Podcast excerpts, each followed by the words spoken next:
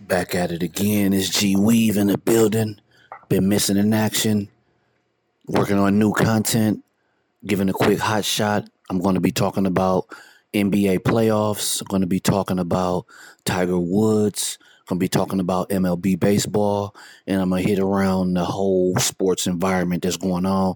Got a lot of things on my mind. Been watching a lot of sports radio. Got a couple opinions about a couple things that I'm seeing and hearing got a little different spin, a little different twist on it. See a lot of hating going on with Tiger. Uh, looking at that NBA situation, how it looked like some teams are trying to avoid other teams. Um, so yeah, man. Hey, I got a lot of info for you guys. Can't wait to get back online. Got a couple episodes I'm gonna push out.